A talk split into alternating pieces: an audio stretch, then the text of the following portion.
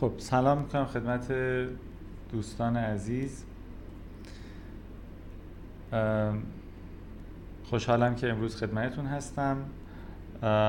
با ارائه کتاب How to Find Love یا چگونه عشق خود را بیابیم یا چگونه عشق خود را پیدا کنیم چون این کتاب ترجمه هم شده.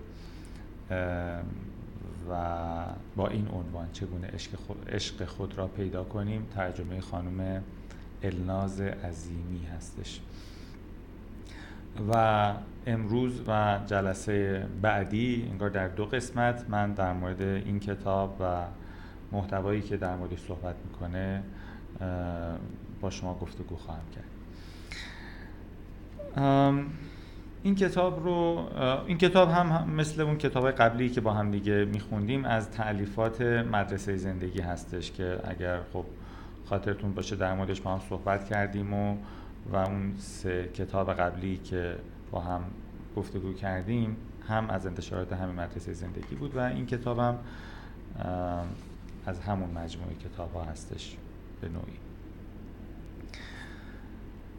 این کتاب رو نویسنده با این عنوان شروع می‌کنه که بالاخره ما آدما در یه وضعیت خیلی بغرنجی گرفتار هستیم. و چالش های پیدا کردن عشق و پیدا کردن یه کسی که بالاخره خوب باشه برای ما و ما رابطه خوبی بتونیم باش داشته باشیم در زمان حاضر خیلی زیاده و خیلی کار مشکلی هستش. به خاطر اینکه مدلی که ما در حال حاضر دنبال پارتنر یا همسر میگردیم با مدلی که در گذشته وجود داشته مدلیه که تفاوت بنیادین داره.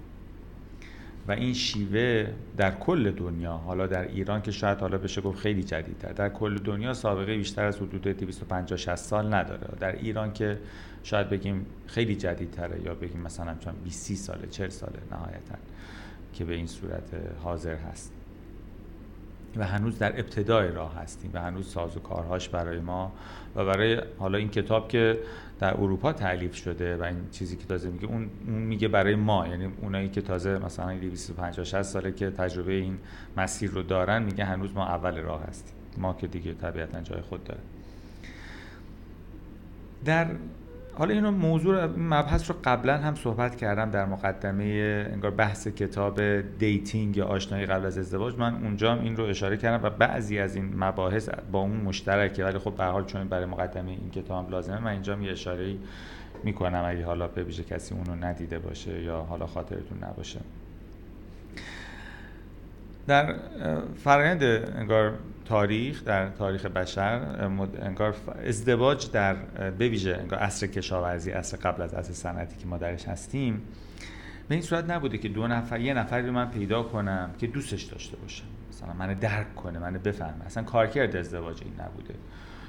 یه سازوکار قبیله ای بوده و یک بخشی از این قبیله این بخش های مختلف در واقع اجزای مختلف این قبیله هم در واقع خانواده بوده که تشکیل می‌شدن که همین رو با هم دیگه کل واحد و دارای کارکرد رو با هم دیگه تشکیل می‌دادن. و هر کسی نقش خودش رو داشته یعنی قبیله اگه تصمیم می‌گرفته که خب ما الان مثلا فرض کن که ما دو تا زمین ما کنار هم داریم مثلا این زمین این مثلا فرض کن این دو نفر این دختر این مثلا با پسر اون ازدواج کنه با هم دیگه باعث میشه زمیناشون مثلا یک پارچه بمونه. یا مثلا یکی صنعتگر یکی مثلا معدن داره مثلا این دوتا با هم دیگه مچ مناسبی هستن به لحاظ اقتصادی به لحاظ مذهبی به لحاظ های دیگه. در واقع ما چطور در واقع این ازدواج ها صورت بگیره که این قبیله بهتر function کنه این مجموعه کلی بهتر پیش بره کارش به اشکال مختلف و یا دردسر ایجاد نشه. و ازدواج های خارج قبیله مگر باز به صلاح دید قبیله وگرنه نبوده دیگه که مشکل ایجاد نشه. و همیشه بر اساس یه منطق و استدلالی که وجود داشته و یه نفعی که قرار بوده به اون کل بزرگتر برسه. و اینکه حالا من اینو می‌فهمم نمی‌فهمم دوستش دارم دوستش ندارم مثلا مطرح نبوده. یعنی اگه خیلی خیلی شانس می کسی که بهت داده بودن کسی بود که بدت نمیامد ازش دیگه. می‌تونستی بالاخره تحمل کنی همون حدی که بالاخره تو بیرون مثلا اگه مرد بود مرد بیرون خونه بود زن داخل خونه بود بچه بود بچه ها بودن آورده بزرگ می‌کرد اونم بیرون می‌رفت کار می‌کرد. هر کدوم نقش خودشون انجام می‌دادن. هر وقت مشکلی ایجاد می‌شد خود قبیله میامد و یا حمایت می‌کرد یا به حال درست می‌کرد و یعنی خودش شروع می‌کرد خودش هم اداره می‌کرد خودش هم پیش می‌برد و اساسا هم این نبود که حالا من اینو دوستش دارم دوستش ندارم. معنایی تو اون چارچوب نداشت و اصلا ضرورتی نداشت بر اساس اون چیزی که در اون فضا نیاز بود. و تا اینکه خب اون زمانه گذشت و به حال زمانه در واقع اون فضای جامعه کشاورزی دیگه خب دیگه خاتمه پیدا کرد اون مدلی که وجود داشت و ساز و کارهاش هم به دنبال خودش کم کم دیگه از بین رفت. یعنی وقتی که جامعه از جامعه قبیلی وارد و کشاورزی وارد جامعه صنعتی شد دیگه اون در واقع اون جامعه کلگرایی که در واقع همه با هم برای هم زندگی می‌کردن دیگه هر کس جدا جدا رفت برای خودش. و افراد دیگه اینجا دیگه برای خودشون زندگی می‌کردن. طبیعتا یه کسی که انتخاب می‌کردن یه کسی بود که قرار بود همه نیازها که یه قبیله برآورده می‌کنه یه نفر برای من برآورده بکنه. هم منو درک کنه هم منو همراهی کنه هم منو کمک کنه در جای مشکلات زندگی هم چه می‌دونم با هم دیگه به لحاظ مالی کارم زندگی اون پیش ببریم مشکلات تو زندگی مشترک ایجاد میشه رو یا سر راه زندگی ایجاد میشه رو پیش با برداریم با هم دیگه بچه دار بشیم بچه رو با هم دیگه بزرگ کنیم. حالا کمک هایی هم از اون گاهی هست و گاهی نیست ولی اساسا دیگه زندگی تبدیل شد به یه یه چیزی بین این دو نفر. و طبیعتا حالا اون کسی که حالا می‌خواد نقشه یه قبیله رو ایفا کنه دیگه باید دیگه آدمی باشه که خیلی دیگه با هم تفاهم داشته باشیم هم دیگه دوست داشته باشیم هم دیگه بخوایم. پس اصلا مدل وقتی این کار ساز و کار جامعه عوض شد طبیعتا و دیگه اون جامعه قبیله وجود نداشت و افراد از اون روستا آمدن وارد شهر شدن و دیگه اصلا مدل ساز کار جامعه عوض شد. ازدواج ها هم در واقع اون چیزی که نیاز بود اتفاق بیفته نیازهایی که بود برآورده بکنه دیگه چیز دیگه شد. و از میانه قرن 18 هم, هم حدود 250 60 سال پیش میشه کم کم یه باوری ایجاد شد موازی با اون تغییراتی که در جامعه داشت اتفاق میافتاد به لحاظ ساز و کار اجتماعی اقتصادی. انگار, انگار حرکتی یا نهزتی یا جریان اتفاق افتاد به جریان رومانتیسیزم. رومانتیسیزم میگفتش که ببین مهمترین مسئله در یه رابطه اینه که طرف تو باید دوستش داشته باشی. باید دوستش داشته باشی. این اصلا باید عاشقش باشی. این مهم. اینی که پول داره پول نداره درس خونده. اینا اصلا مطرح نیست. باید عاشقش باشی باید دوستش داشته باشی مسئله اینه. و مهمترین و تنها در واقع اون ویژگی که باید آدم مد نظر قرار بده برای اینکه رابطه رو بخواد برقرار بکنه این که باید اون طرفش رو عاشقش باشه و دوستش داشته باشه. و بقیه مسائل دیگه اینا حاشیه‌ای و اینا رو باید کنار زد. و در واقع از اصطلاح چیزی که اسمش می‌ذاره marriages of reason در واقع ازدواج های منطقی آمد به سمت marriages of feeling ازدواج های مبتنی بر احساس.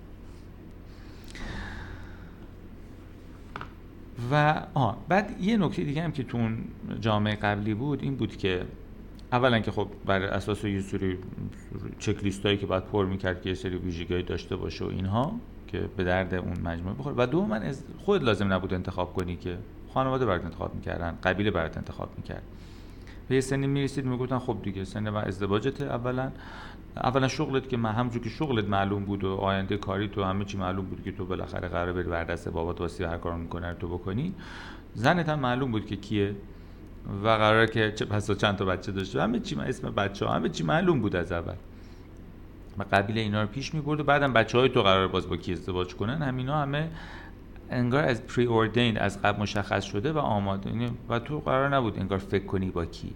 ولی در جامعه امروز که قبیله وجود نداره خانواده دیگه اون ساز و کار رو به مرور دیگه خود داره تغییر می‌کنه دیگه خود باید انتخاب کنی که با کی باشی. و دو من دیگه بر اساس اون ویژگی ها و اینکه به درد من می‌خوره یا نه نه. باید یادم باشه که یعنی در واقع این ملاک قالب آمد که باید عاشقش باشی و عشق اگه باشه همه چی حل میشه.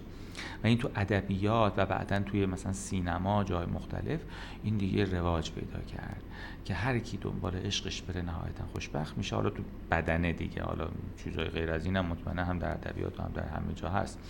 ولی حس چیزی که انگار ترویج شد و تبلیغ شد و گسترش پیدا کرد اینه که هر کی دنبال عشقش بره خوشبخت میشه. هر کی عشقش رو رها کنه فراموش کنه پشت پا بزنه نهایتا چیزی نمی‌رسه در و این عشق هم انگار دیگه یه چیز که گذشته می‌گفتن آقا عشق حماقت بیماری فلان اینا دیگه نبود. عشق دیگه یه چیز مقدسی بود که و این که میادم از کجا میاد اینا معلوم نبود که خب بالاخره یه چیز انگار اصلا از یه دنیای دیگه است انگار. یه کیوپید یه جایی نشسته و یه تیری می‌زنه خلاصه.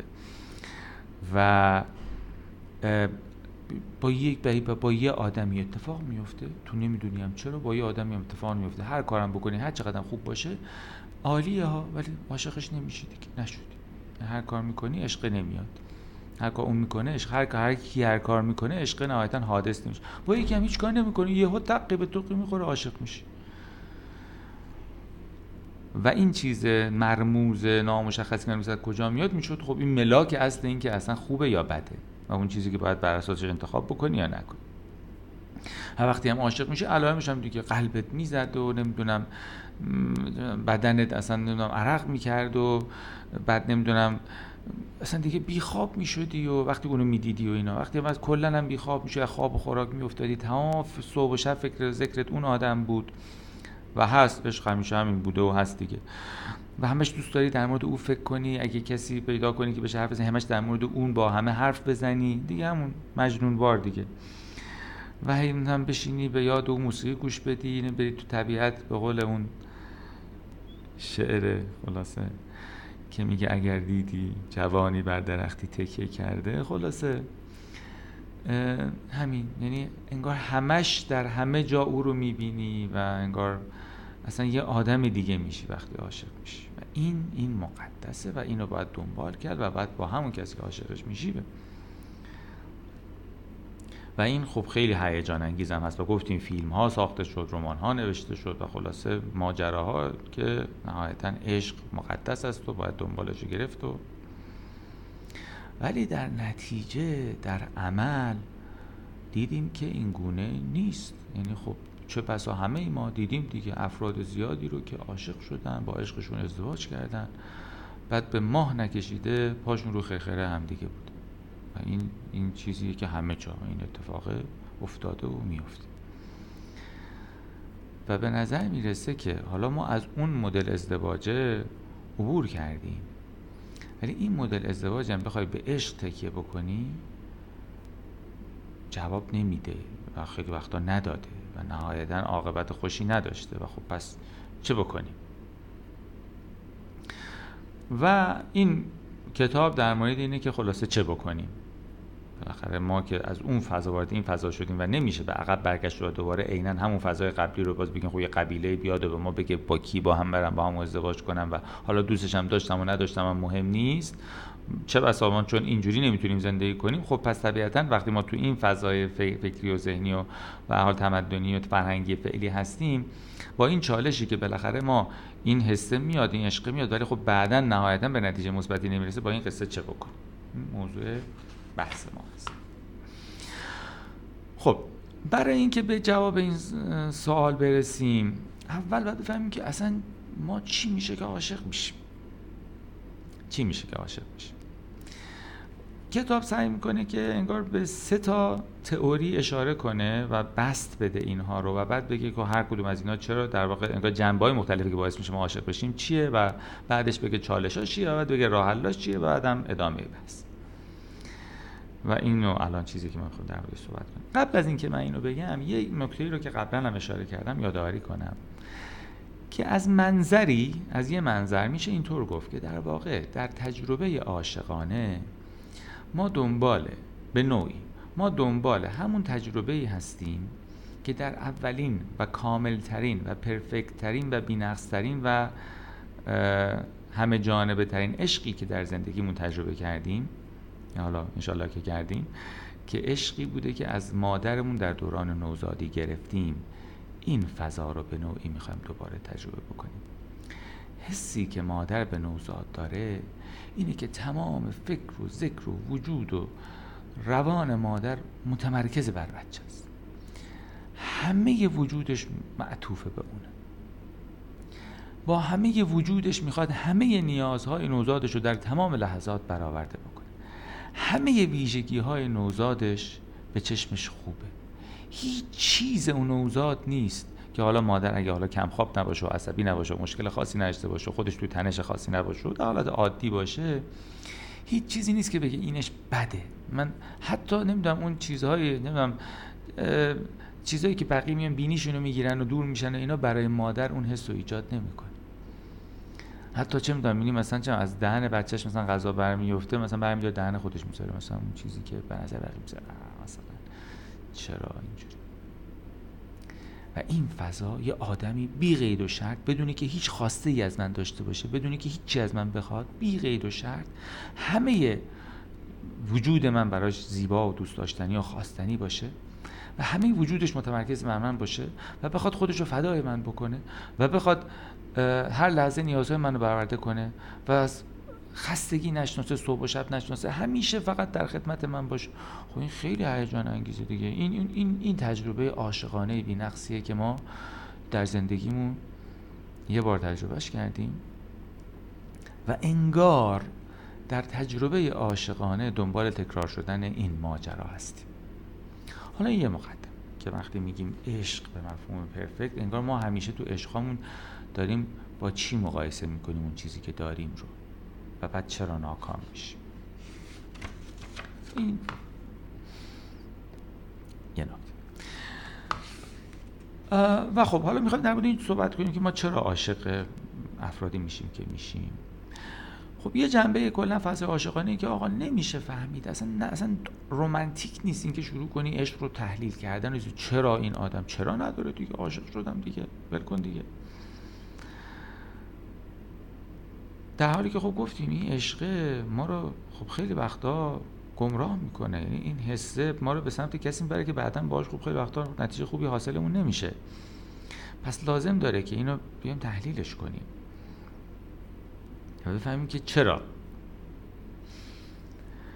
یکی از ویژگی های مهم عاشق شدن اینه که اصطلاحا میگه پارتیکولاریتی یعنی مختص فرد خاصی. یعنی یکی هست همین. یه عاشقش میشه. نمی‌دونی نمی‌تونی تو توضیح بدی چرا عاشق چی چرا. و یه آدم دیگه از رو کاغذ که توصیف می‌کنیم از همین آره دیگه. من اگه بگن تو دنبال همین جوری بگن دنبال کی هستی؟ میگم یه آدم مثلا تحصیل کرده نه فهمیده نه خانواده خوب حالا نمی‌دونم درآمد آنچنان قد اینجوری هیکل اینجوری. بعد عین اون یکی بیان جلو ما بگن خب این. و عاشقش رو خب من میگم که نمیشه نشد نیومد ممکنه. خیلی وقتا نش یعنی یه آدمی رو کاغذ پرفکت باشه. ولی خیلی هم اینو میگن ها. میگن که مثلا فعلا خواستگار آمده یا فردی من پیشنهاد شده. هر چی نگاه می‌کنم ویژگی هاش هیچ مشکلی نداره. ولی نمی‌دونم حسم doesn't feel right.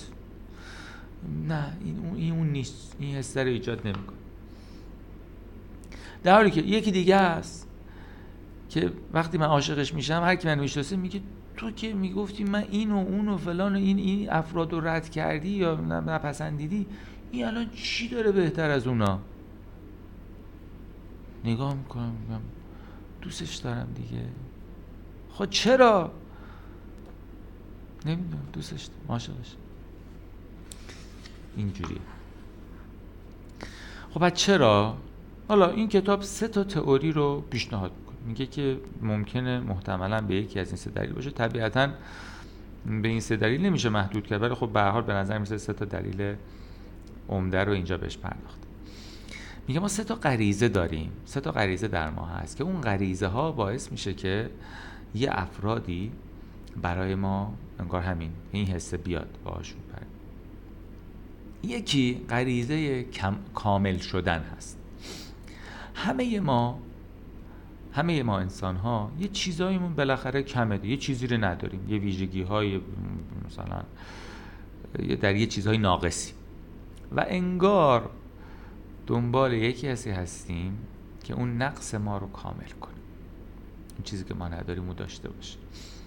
مثلا اگه من آرومم اون خیلی پرهیجان باشه. من اگه درونگرام اون برونگرا مثلا باشه. من اگر نمی‌دونم خیلی شق و رقم اون خیلی مثلا راحت و رها باشه. من اگر خیلی مثلا نامنظمم اون خیلی دقیق و آن کادر باشه. مثلا. و جذب همچین کسایی میشیم. نگاه یکی از چیزهایی که ما رو سمت یه افرادی می‌بره این غریزه کامل شدن است. می‌خوام یکی پیدا کنیم که اون اصطلاحا نیمه کامل کننده یا گم شده کامل کننده ما باشه. missing piece ما باشه به اصطلاح به قول سیلورستاین و خب البته با توجه به اینکه خب ماها مجموعه ای از ویژگی هایی داریم که خب اینا یعنی مجموعه ای از متفاوتی از نقص ها رو داریم به همون ترتیب خب افراد مختلفی می‌تونن برای ما جذاب باشن.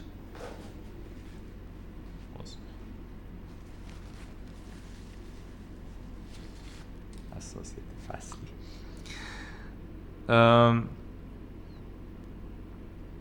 می‌تونن متفاوت. و در واقع یه جمله جالبی داره. گفته که سلائق ما به و به اندازه و به تنوع در افراد مختلفی که جذبشون میشیم به تنوع نقائص ماست. ما جذب چه مد... در واقع چه تعداد نوع افراد در واقع ممکنه جذبشون بشیم؟ به همون تعداد که نقص داریم. به تعدادی که حفراتی در ما هست افرادی که میان این حفرات ما رو پر می‌کنن به همون تعداد می‌تونیم افراد متفاوتی رو جذبشون بشیم و این تشبیه می‌کنه به همون میگه که مثلا مشابه چیزی هستش که در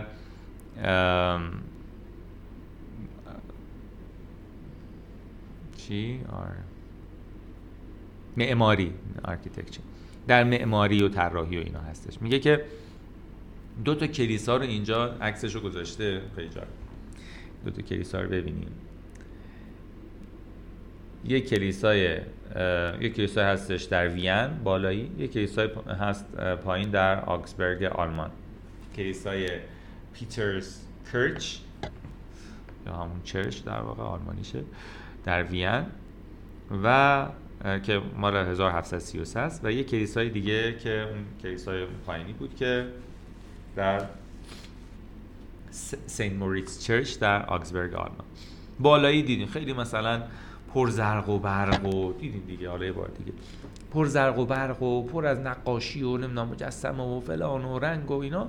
بالایی هم ساده ساده ساده ساده. مینیمال. میگه که خب طبیعتا ما اگه یه آدمی باشیم که زندگی خیلی پر سر و صدا و شروع و نمی‌دونم پر مثلا دوست داریم یه جایی که دیگه هیچ محرک اضافه نباشه. یه جایی باشه آرام. هیچ چی چی نباشه تخت هم پایینیه برای ما جذابه. حالا جدا از جنبه مذهبیش همین بگم آقا این ساختمون کدوم دوست داری بری اونجا بشینی دوست داری بری ببینیم؟ این یک احساس کنم این آرامش میده. من ذهنم از کافی شروع هست. از طرفی اگه یه کسی زندگی یا درونه بسیار ملال انگیز و بگه هیچی درونم نیست و مثلا اینا طبیعتا مثلا وقتی خیلی یک نواخت مونوتون زندگی اون کلیساه یا خب این یکم برای من اون حالا معماری هرچی برای من اون برای من جذاب میشه. مثلا ها این, این اون چیزی که من ندارم اون به من میده. این دو روابطم به همین این یک در واقع غریزه. غریزه بعدی غریزه تایید هست. در واقع instinct for endorsement. غریزه دو. بسیاری از مسائل ما داریم در زندگی که افراد زیادی پیدا نمیشن که اونا رو در مورد ما بفهمن درک کنن. ممکن رومون نشه. مثلا از یه موسیقی خاصی خوشمون میاد رومون نمیشه. بگیم ما یا از یه آدمی از یه فیلمی از یه رفتاری یه چیزایی از یه جایی با ما هست. یا یه مدل تفکر یه باوریه یه اعتقادی هر چی چیزهای مختلف. از عادات بگیر از سلائق بگیر از باورها بگیر از هر چی. افراد زیادی نیستن که اینو در مورد ما درک می‌کنن. و یهو یکی پیدا میشه که دقیق می‌فهمه. اصلا همون یعنی من یه جایی صحبت میشه فلان میگم ای ول این چه جالب. این آدم منو می‌گیره. این منو می‌گیره که یعنی می‌گیره من چی میگم.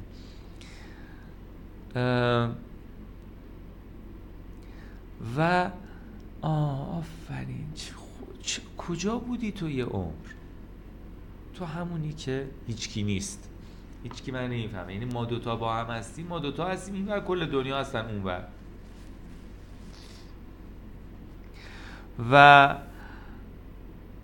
نیازی نداری خودتو براش توضیح بدی نیازی نداره. این دیگه همین مثلا یه جمله میگی یا اون کاملش می‌کنه یه چیزی میگه آخ آره دقیقا. اصلا نیاز نداره چیزی. مثلا می‌تونی تو یه جنبه ای که تو اون زمینه خیلی احساس می‌کردی تنهایی و هیچکی نمی‌فهمه و بعد این از بقیه پنهان کردی یا همیشه سرش با بقیه بحث داشتی یا اصلا دیگه ول کردی دیگه یا هیچکی نمی‌گیره ول می‌کنی.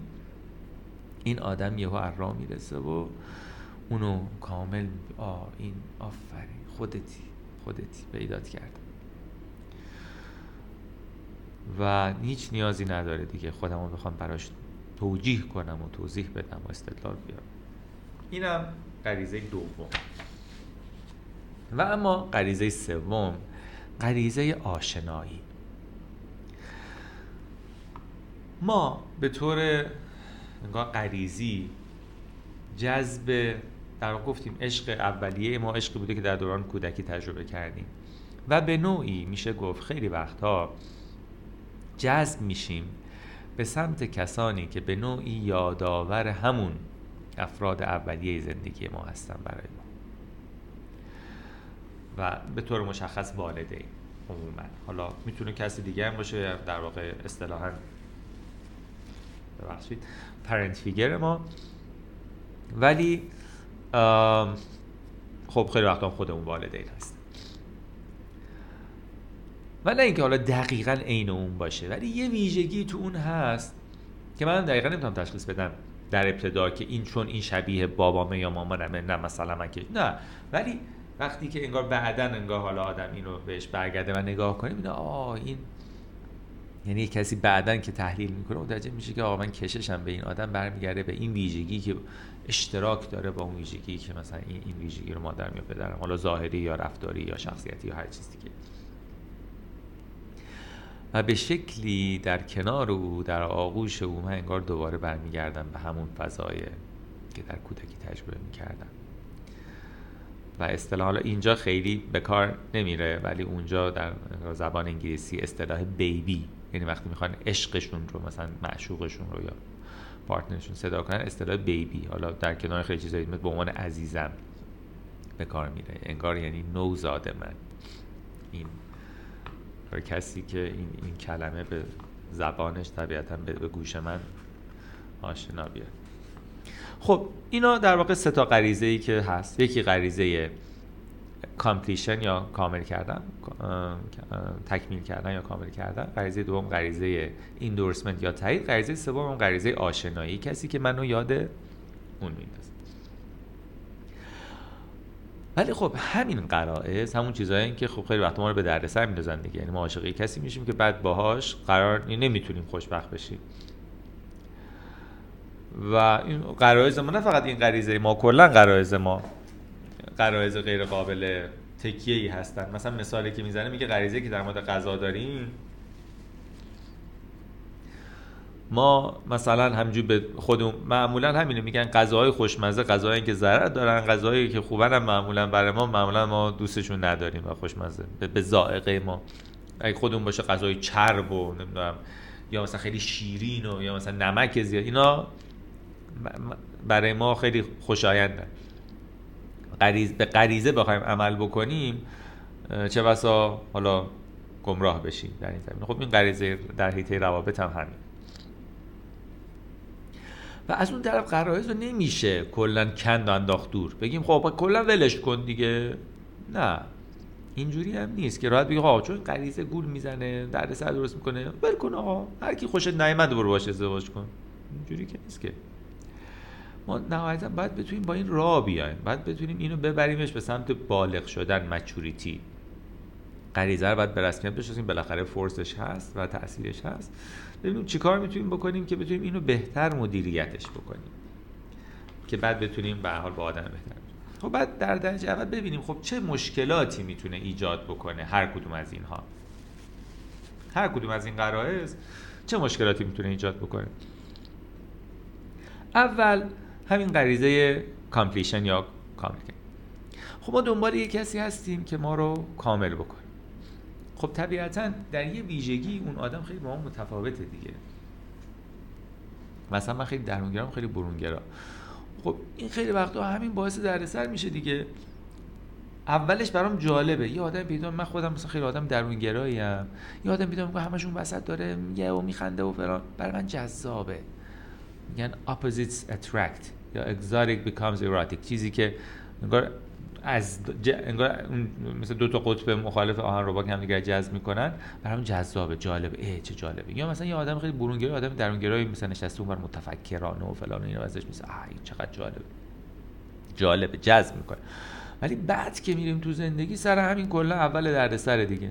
این همش میگه بابا باشه بریم بریم بابا ول کن دیگه نشستیم دیگه دو دقیقه حالا.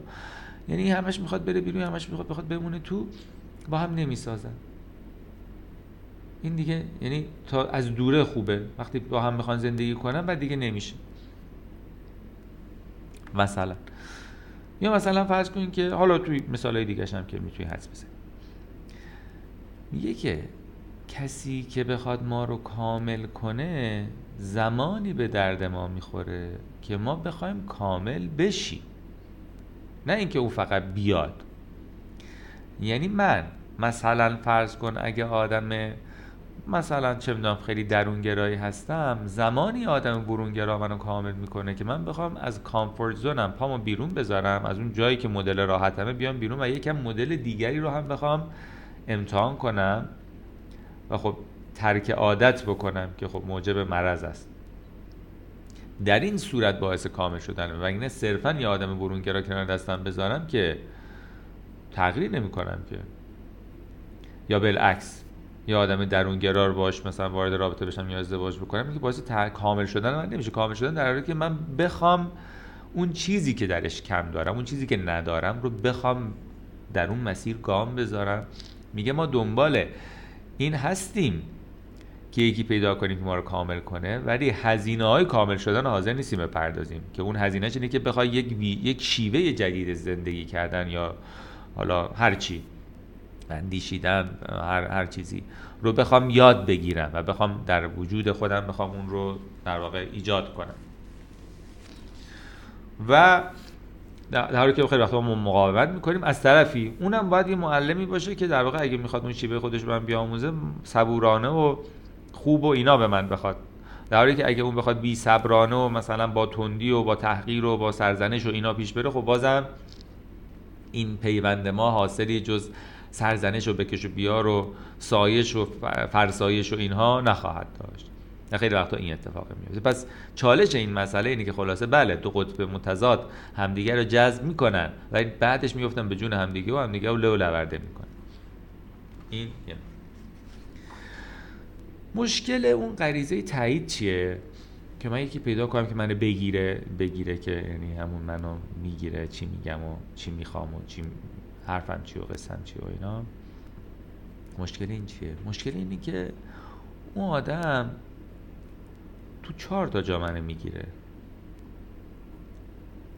تو 400 تا جا من دیگه یعنی هیچ آدمی در این دنیا نیست که بتونه همه ابعاد وجودی من رو بدون اینکه من بهش بگم یا توضیح بدم یا حتی بعد از اینکه توضیح بدم کاملا بفهم و درک کنه. حالا اون چهار تا چیزی که حالا بقیه نمی گرفتن اینو فهمیده. ولی ممکن تو بسیاری ابعاد دیگه بدون اینکه من خودم بخوام بگم خودشون خود به خود اتومات ندونه اونها رو. اینجا مشکل ایجاد میشه. که بعد اینجا میگم معلومه که دیگه منو دوست نداری. یا شنیدین دیگه؟ مثلا میگن در حالا نه که تو این موارد کلا. اگه اون منو دوست داشته باشه خودش باید بدونه. اگه من بگم که دیگه فایده نداره. این یعنی اینکه نهایتا عشق به اینه که او خودش بفهمه. اگه من بخوام براش توضیح بدم و چه اهمیتی داره دیگه مثلا چه فایده دیگه بی ارزش میشه برای من. و من دیگه بر همینم بویژه خیلی جالبه. و بویژه برای آدم هایی که یعنی با آدمی که یعنی ممکنه برای دیگران حاضر بشم توضیح بدم هام و انتظاراتم و نیازهام ولی برای این آدم ها آدمی که دوستش و این حاضر نیستم توضیح بدم این با خودش بفهم و بیان نمی‌کنم و نمیگم و انتظار دارم خودش بدونه دیگه. برای چی من عاشقش شدم؟ خودش می‌دونست. یعنی پس الان چیه؟ الکیه و خب اینم طبیعتا نمیشه دیگه. هیچ آدمی که نمی‌تونه ذهن منو همیشه بخونه. و بعدش وقتی ناکام میشیم قهر می‌کنیم. قهر کردن به این مفهوم که هیچی نمیگیم. طرف میگه چی شده؟ هیچ. تو نه هیچی نیست خوبم. هیچی نیست خوبم؟ یعنی که یالا دیگه بفهم دیگه. ای بابا سلام چرا نمی‌فهمی؟ هیچی نیست خوبم یعنی؟ یعنی منتظرم که او همچنان عشقش رو به من ثابت کنه. الان که نمیگم خودش بفهمه. مغزش اشعه بزنه بفهم. ببین گاهی وقتا طرف گفته قبلا. در موردش صحبت کردن. باز طرف دوباره اون کارو می‌کنه. خب من بر می‌خوره بعضی می‌رسه خب یه چیزی صد بار که به آدم نمیگن دیگه. خب این درسته. بحث این نیست حالا. در مورد اون موارد صحبت نمی‌کنیم. در مواردی که فرض کن من نگفتم. خیلی تلویحی به اشاره به کنای مستقیم بیان نکردم و اون راهی نداشته که بخواد بدونه ولی انتظار دارم که خودش بدونه. یا اینکه نه حالا کلا ولی مثلا اون روز اتفاقای زیادی افتاده. و نمی‌دونه من الان از کدومش ناراحتم. یا الان چی ناراحتی؟ میگم هیچی. یعنی که اگر منو دوست داری الان بدونی که از کل اتفاقایی که بین ما افتاده کدومش بوده اونی که منو ناراحت کرده؟ باید بدونی. اگه منو دوست داری باید بدونی. خودت باید بدونی. و ما معمولا با, با, با کسی قهر می‌کنیم که دوستش داریم. یعنی کسی که انتظار داریم خودش باید بدونه. و بعد نمیگیم دیگه. و به همین میشه شروع ادامه مشکلی که همینجور میره جلو. بعدم میگم خب دیگه معلوم شد من دوست نداری و دیگه هیچی به هیچ این است. و اما غریزه سوم که اون غریزه فامیلیاریتی و آشنایی. این دو مدل مشکل ایجاد می‌کنه. یه مدلش میگن رپیتیشن داینامیک dynamic یا در واقع اون در واقع تکرار یا اصطلاحا بهش میگیم توی روانکاوی repetition compulsion یا اجبار به تکرار. و recoil dynamic یعنی اینکه از اون ور.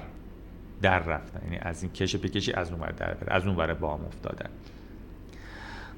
تکرار یعنی چی؟ یعنی من نهایتا وقتی که من انگار توی رابطه ای بودم که مثلا اگه من روابط عشقم رو بر مبنای اینکه کسی باشه شبیه اون والده بنا می‌کنم خیلی وقتا گفتیم ما دقیقا یه کسی کپی اون که پیدا نمی‌کنیم یه آدمی پیدا می‌کنیم یه ویژگی در اون اون ویژگیه رو داشته باشه اون ویژگیه.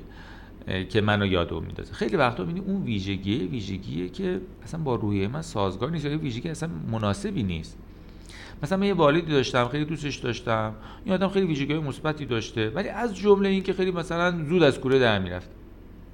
حالا عدل من گیرم انگار این چیزم انگار به همین چنگکم به همین گیر می‌کنه. یعنی من هر آدمی زود از کوره در میره دیگه عاشقش میشم. یعنی اون ویژگی که منو یاد والدم میندازه این ویژگیشه.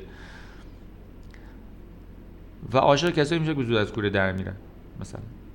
یا مثلا فرض کن که خیلی مثلا خیلی ویژگی مثبت داشته والد من. از جمله خسیس حالا در کنار ویژگی داشته بوده. حالا آدمای خسیس برای من یا عاشقشون نمی‌فهمم چرا. عاشق آدمای خسیس میشه. مثلا. و امثال این چیزا. یعنی خیلی وقتا میگم اون پرنتال فیگه اون اون والده در واقع یه ویژگی های مثبتی به حال یه ویژگی های متفاوتی داشته. و اون ویژگی هایی که حالا نمیگم لزوما مثبت در واقع ویژگی هایی که نهایتا با سنق روانی من سازگار نیست اون ویژگی. اون چیزی نیست که من دوست دارم یا می‌خوام داشته باشم توی پارتنرم. ولی خب خواه اصلا چون من دنبال یعنی دنبال همون یه کسی هم که منو یاد اون مندازه حالا این ویژگیش دست بر این ویژگی که من روش کلید می‌کنم اینه و اون ویژگی که برای من با روحیه من برای سنق روانی من اصلا سازگار نیست. و بعد هی میرم دوباره سراغ آدمهایی و با آدم هایی جوین میشم و با آدم وارد رابطه میشم که هی همین ویژگی رو دارن که برای من اصلا قابل تحمل نیست. و باز خراب میشه و باز بعدی و باز بعدی و باز بعدی و این میشه همون اصطلاحا رپیتیشن داینامیک انگار من همون ماجرا رو هی تکرار می‌کنم. و خیلی وقتا جالبه میگه که بعد یه آدمی که اون ویژگی مثلا یه آدمی که مثلا مثلا عصبی نمیشه اونقدر مثلا که برای من خوبه اتفاقا. ولی من میگم نه این خیلی زیادی خوبه. این خیلی خیلی حوصلم سر میره با این. مثلا هیجان نداره. یعنی در که اون آدم خیلی مثلا پر هیجانش برای من قابل تحمل نیست. مثلا تو رابطه باش نمی‌تونم بسازم. ولی چون اونو نداره عاشقش نمی‌تونم بشه. اون, اون کسی یعنی اون آدم درسته. ولی این آدمه که اتفاقا خیلی پر هیجانه به دلیل همون هم حالا هیجان زیاده هیجان خش بشم مثلا زیاده که من یاد والدم میندازه این دیگه سمتش کشیده میشم. و در واقع وقتی میگم این آدم زیادی خوبه در واقع دارم اینو میگم ترجمهش این میشه که این آدم اون مشکلاتی رو که باید داشته باشه که برای من آشنا به نظر بیاد رو نداره. اون مسائل اون در گیر و گرفتایی که اگه داشته باشه به نظر می‌رسه ها این معنوسه این آشناست. این برای من این, این اینو می‌شناسم. منو یاد اون میندازم. یا این آدم نمی‌تونه اونجوری که من نیاز دارم برای که عاشق بشم باعث رنج من بشه. یعنی کسی که اونجوری برای من درد ایجاد کنه که والدم می‌کرد حالا توی جنبه هایی اونو من می‌تونم فقط عاشقش بشم. این نمی‌تونه اونجوری برای من درد ایجاد کنه. بله. و در واقع میگه شاید اینجوری بشه گفت که ما معمولا دنبال آدمی نیستیم که باهاش خوشبخت بشیم. دنبال آدمی هستیم که برای ما آشنا باشه مأنوس باشه. آدم و آدم حالا فقط تو روابط partnership نیست تو روابط دیگه هم می‌تونه باشه و از اون در روابط partnership و روابط نزدیک عمدتا دنبال یه آدمی هستیم که برای ما آشنا باشه شبیه و بویژه اگه در رابطه با والدمون یه رابطه بیمارگونه ای رو یا رابطه به آسیب رسانی به اشکال مختلف یه جنبه هایش داشته یا جنبه های زیادیش از این جهت آسیب رسانی یا بیمارگونه بوده. خب این دیگه واویلاست دیگه. هر رابطه ای که میگردیم پیدا می‌کنیم رابطه که به شکلی تکرار همون رابطه است و همین جور نمیفهم. و بعد نمی‌تونیم تحمل کنیم باز می‌بینیم باز بعدی باز بعدی باز بعدی. میگم بچا بدشانسم هر کی گیره من میفته این شکلیه. در حالی که یه جورایی خودم دنبال اون شکل روابط میرم. و همون مثلا یه آدم پیدا می‌کنم که همش من سرزنش می‌کنه یه آدم پیدا می‌کنم که من بی توجه یه آدم پیدا می‌کنم که همش من تحقیر می‌کنه یه آدم پیدا می‌کنم که مثلا همش از ظاهر من ایراد می‌گیره. یه آدم و همین انگار همین گیر من را همینه که همین نوع همین چه بسا باعث میشه در ابتدا. هنوز من این ویژگیه براش خیلی بولد نشد تو رابطه خیلی برام در سرساز نشده. ولی اول اول که مثلا به همین گیر کرده. فامیلیاریتی و معمولا آدما اینو در خودشون و در انتخابای خودشون نمیرن اینو تو انتخابای دیگران راحتتر میشه کشف کرد. از بیرون که نگاه می‌کنی خیلی واضحه که یه آدمی داره این کار می‌کنه. این با یه آدمایی که هست مثل همه اینجوری هست ولی خود آدمی که تو ماجرا هست معمولا اینو متوجه نمیشه. آدمی که عاشق کور میشه دیگه. و البته خب اینجوری هم نیست که بگیم حالا تقصیر همشون والده. حالا کار نداریم که هست یا نه. بس اینه که خیلی وقتا اونا بالاخره گیر و گرفتار خودشون داشتن دیگه. اون گیر و گرفتار تو رابطه با ما بالاخره اکت کردن و بودن. نکته اینجاست که اونا نمی‌خواستن ما آسیب بزنن عمدن. ولی نکته اینجاست که ما نهایتا با اون میراثی که اونا برای ما گذاشتن باید بتونیم زندگی بکنیم و یاد بگیریم چطور زندگی بکنیم. و نهایتا مشکل آخری که مشکل دومی که این فامیلیاریتی داره اون ریکویل داینامیکه یا از اون ور بام افتادن. گاهی وقتا ما انقدر تو اون رابطه با اون والدمون اذیت شدیم که میریم می‌خوام یه آدم پیدا کنیم که هر ویژگی اون داشته دیگه این نداشته باشه. یه چیزی باشه صد درصد مقابل اون. و خب خیلی وقتا اون چهار تا ویژگی خوبم داشته دیگه مثلا. هر چی یعنی هیچ شباهتی به او نداشته باشه. یعنی فامیلیاریتی از اون ور. از اون ور قول مشهدی ها ور چپه. یعنی اصلا هیچ شباهتی به او نداشته باشه. و هر شباهتی بخواد به او داشته باشه میگم نه نه دیگه. این اینو من نمی‌خوام. و خب طبیعتا خیلی وقتا ممکنه اون شباهت هایی که وجود داره چیزایی باشه که برای ما خوبه. و بعد ما اینا رو خب طبیعتا کنار می‌ذاریم. و در واقع آلری مثل فرض کن شما بری یه جایی مثلا سفره پهن باشه مثلا میزی چیده باشه شما مثلا غذاهای بسیار متنوع و مختلف. و بعد شما غذای مختلفی می‌خوری و بعد به یکی از اینایی که نمی‌دونی کدومه آلرژی داری. و بعد دیگه فرداش به هیچ کدوم از اون غذاهایی که سر اون سفره بوده از گروه های مختلف غذایی. هر چی میگم من دیگه هیچ کدوم اینا رو لب نمی‌زنم چون خوردم اون شب غذا خوردم اونجا و حالا بد شد. دیگه نمی‌خورم. همه رو بذارم یه جا کنار. دیگه از اون بعد نه گوش بخورم و نه آب بخورم و نه نون بخورم و نه سبزی بخورم و نه میوه بخورم و نه لبنیات بخورم. چون اینا چرا همه سر اون سفره بوده؟ و من غذا خوردم اون شب مسموم شدم. یا آلرژی پیدا کردم. پس دیگه همش بذارم یه جا کنار. مثل این میمونه. مثلا فرض کنید والدی داشتم که مثلا چه می‌دونم به لحاظ مالی خیلی موفق و از جمله اینی بوده به مثلا حالا مشکلی که من باش داشتم میگه مثلا به بچه‌هاش مثلا خیلی توجه نمی‌کنه به ما توجه نمی‌کنه حالا من دنبال یه آدمی میگردم که حالا هر کی موفق به لازم مالی برای من جذاب نیست یه آدمایی که کلا ول معطلا در این زمینه بعد برای من جذاب میشن. یا مثلا فرض کنید آدمی بوده والدی بوده خیلی منظم بوده و به منم خیلی گیر می‌داده وسواس گونه حالا میگردم یه آدمی میگردم از اون برای بام. اصلا هیچ چی ول معطل تعطیل هیچ. یک جفت جورابی که جفت باشن نداره مثلا تو خونش. یا مثلا فرض کنید والدی بوده که خیلی مؤدب بوده خیلی مثلا آداب اجتماعی ولی از طرفی همش جلو بقیه می‌گفته اینجوری نکن اخ می‌کرده تخ می‌کرده فلا حالا من میگردم یه آدم پیدا می‌کنم که چی دیگه یعنی کلا از آداب اجتماعی چی مثلا سرش نشه؟ یا مثلا والدی داشتم خیلی باهوش خیلی زیرک خیلی فلان ولی مثلا خب من هی گیر می‌داده چرا درصد اینجوری شد نمره شد 19 75 صد اینا. من میرم یه آدم پیدا می‌کنم دیگه عقب مانده ذهنی مثلا. میگم این یعنی هر کی ذره هوش داشته باشه هر کی ذره مثلا چه می‌دونم مؤدب باشه هر کی ذره نظم داشته باشه هر کی ذره مثلا دارایی ثروتی داشته باشه مثلا می‌رسه این این خطرناکی این بد. از اون برای بام افتاد. خب این مشکلات این ویژگی هم مشخصه که دیگه چی میشه. خب حالا چه بکنیم؟ چه بکنیم؟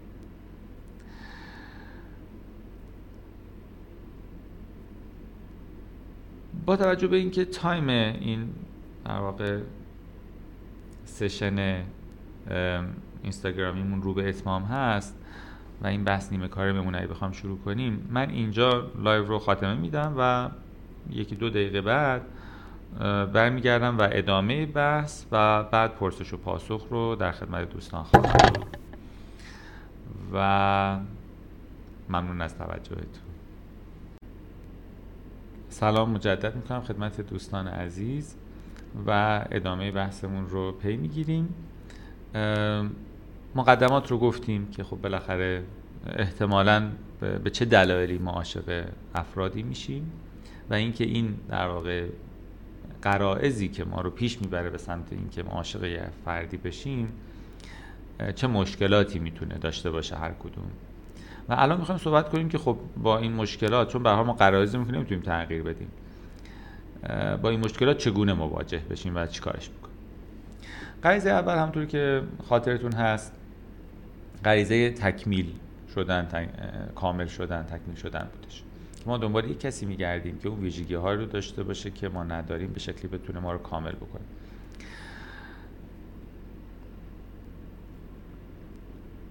نکته که اشاره کردیم اینه که خب بالاخره زمانی ما رو می‌تونه فرد کامل کنه که ما بخوایم کامل بشیم. صرف این که او می‌خواد که ما رو کامل بکنه و یا القوه می‌توانید در واقع یه چیزی دارد که ما نداریم به تعبیری. این کافی نیست برای اینکه من بتونم کامل بشم. من باید بخوام که این تلاش رو بکنم که این تغییر رو در خودم ایجاد بکنم. پس طبیعتا اینجا این نکته خیلی مهم میشه که کسی رو من انتخاب بکنم که اون ویژگی هایی که منو جذب اون می‌کنه و در من نیست و در او هست ببینم به چه میزان و به چه درجاتی حاضرم تلاش کنم اون تغییرات رو در خودم ایجاد کنم که منم به اون در واقع تا حدی کامل شدن برسم. اگر اصلا در خودم این انعطاف رو یا این میل رو رقبت و خواست و آمادگی برای این تغییر رو نمی‌بینم خب سمت کسی نرم که اونقدر با من متفاوته و حالا هر چقدر برای من جذابه. ما با هم دیگه همراه های خوبی نمی‌تونیم باشیم. به خاطری که خب با هم دیگه تفاوت های بنیادینی داریم, داریم بنیادینی داریم که مدل زندگی که دوست داریم داشته باشیم خیلی متفاوت می‌کنه. و همون ممکنه مدام باعث استکاک ما با هم دیگه بشه. پس کسی رو انتخاب کنم که اون تفاوت هایی که داریم اون تفاوت هایی که من در خودم آمادگی و میل به اینکه من یه مقداری در اون راستا حالا میگم خودم رو عوض کنم بشم یه آدم دیگه ولی یه مقداری حاضر بشم نظم پذیرتر بشم یا یه مقداری حاضر بشم ریلکس تر تلاش کنم بشم. یه مقداری سعی کنم اگه در اون گرام سعی کنم یه مقداری بالاخره روابط بین فردی رو بهش ارزش مثلا انرژی بیشتری براش بذارم یا آدم برونگرا هم همینطور برای خلوته یا حالا هر چیزی دیگری. در خودم جستجو کنم. جدا از اینکه این آدم برای من جذابه من چقدر حاضرم به سمت اون ویژگی که برای من جذابه گام بردارم شخصا. و همون اندازه خب طبیعتا اون آدم یا این رابطه می‌تونه منو کاملتر بکنه. وگرنه این فقط باعث تنش و استکاک و درگیری ما خواهد شد. این از این. دومین غریزه غریزه ایندورسمنت یا تاییده همونطور که صحبت کردیم. و اینی که خب بالاخره من می‌خوام یکی باشه که نگفته بدونه ته دل من چی میگذره. و خلاصه این مشکل به این صورت و یه کسی رو دوست دارم یه کسی عاشق کسی میشم که همین حرفایی نگفته منم می‌دونه. و چالشاش هم صحبت کردیم. خب این چه همچه آدمی وجود نداره. و نهایتا راه حلی که پیشنهاد کرده برای این راه حل خیلی ساده ای که ما اینو بپذیریم که آقا این بالاخره حالا اولش هم یکی حالا چهار تا حد زد چهار تا مثلا حدسش درست در آمد دیگه.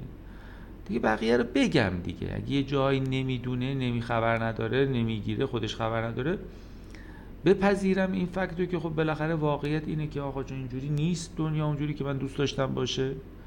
و آدم ها اگر بخوای که بدونن بدونن باید بهشون بگی. هیچ کسی نیست که همه چی رو خودش اتومات بدونه از اول. نیست هم چیزی خبری نیست. تو همچین ساری نشته باش اون همچه آدمی نیست. و همینطور وقتی منم بدون و بعد خب خب طبیعتا اون طرف مقابلم باید طبیعتا گوش شنوا داشته باشه و پذیرش برای شنیدن اون چیزایی که می‌خوام بگم و آماده علاقه من باشه که بدون طبیعتا منم باید بتونم اینو به روش مناسب و درست و اینا بهش بگم. اینو باید بپذیرم که حالا یه چیزی هم اول اگه تجربه کردم یه حس خیلی خوشایندی که این یه چهار تا چیزم نگفته می‌دونه بقیه چیزها رو باید بهش بگم و خوبم بگم. اینم از این برای این دومیه. در واقع نهایتا حرفش اینه که با این قرائزمون که از کودکی در ما وجود داشته و ما مبتنی بر همون داریم پیش میریم چطور بتونیم بالغانه رفتار بکنیم؟ و نهایتا غریزه سوم غریزه فامیلیاریتی آشنایی. گفتیم دو جنبه داره. یکی اون رپیتیشن داینامیک یا اون در واقع اون ویژگی تکرار شونده که آدم می‌خوام پیدا کنم عین همون آدم. یکی هم ویژگی این ور آن ور بام ریکول داینامیک یا فنری که در میره یا کشی که در میره.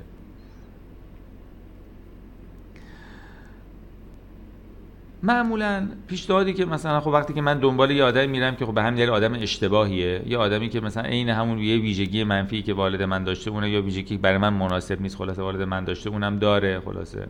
توصیه که اطرافیان می‌کنن یا مثلا دوستان می‌کنن اینه که ولش کنی آدم رو. با همچه آدمی؟ خب نمون و خب خیلی وقتا اصلا توصیه درست همینه. یعنی خیلی وقتا نمیشه با کس اگه یه ویژگی آسیب رسانیه که من جذب اون ویژگی میشم هر چقدر بخوام بالغانه تا بکنم اصلا رابطه رابطه بشو نیست اصلا نمیشه مشکل داره. و خب واقعا خیلی وقتا توصیه اینه که خب من طبیعتا باید اون رابطه یا اون فرد یا اون باید کنار بذارم.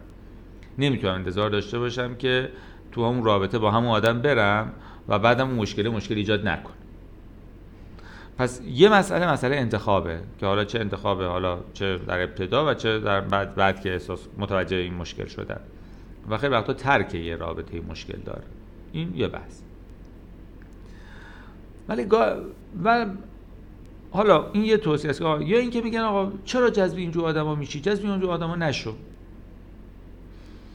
خب این نمیشه. یعنی ما آدم ما نمی‌تونیم خیلی انتخاب کنیم که جذب کی میشیم یا نمیشیم. این خیلی توصیه منصفانه ای نیست. یعنی به یه آدمی بگی یه چیزی ازش بخوای بعدم بگی خود تقصیر خودت بدبختی دیگه. ببین جذب چه آدم؟ خود من انتخاب کردم می‌کنم جذب کی بشم یا نشم.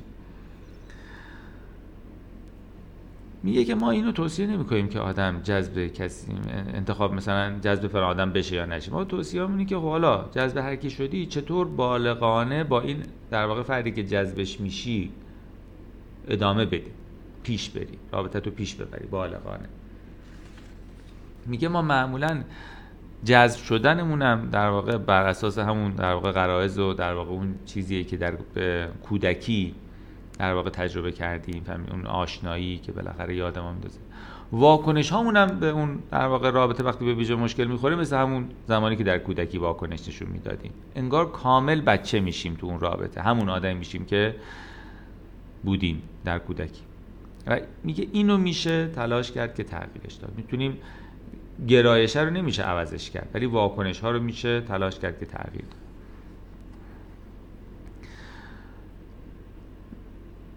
و مثلا چند تا مثال می‌زنه. مثلا میگه که مثلا اون والده که حالا ویژگی که مثلا داشت این که مثلا خیلی داد می‌زده.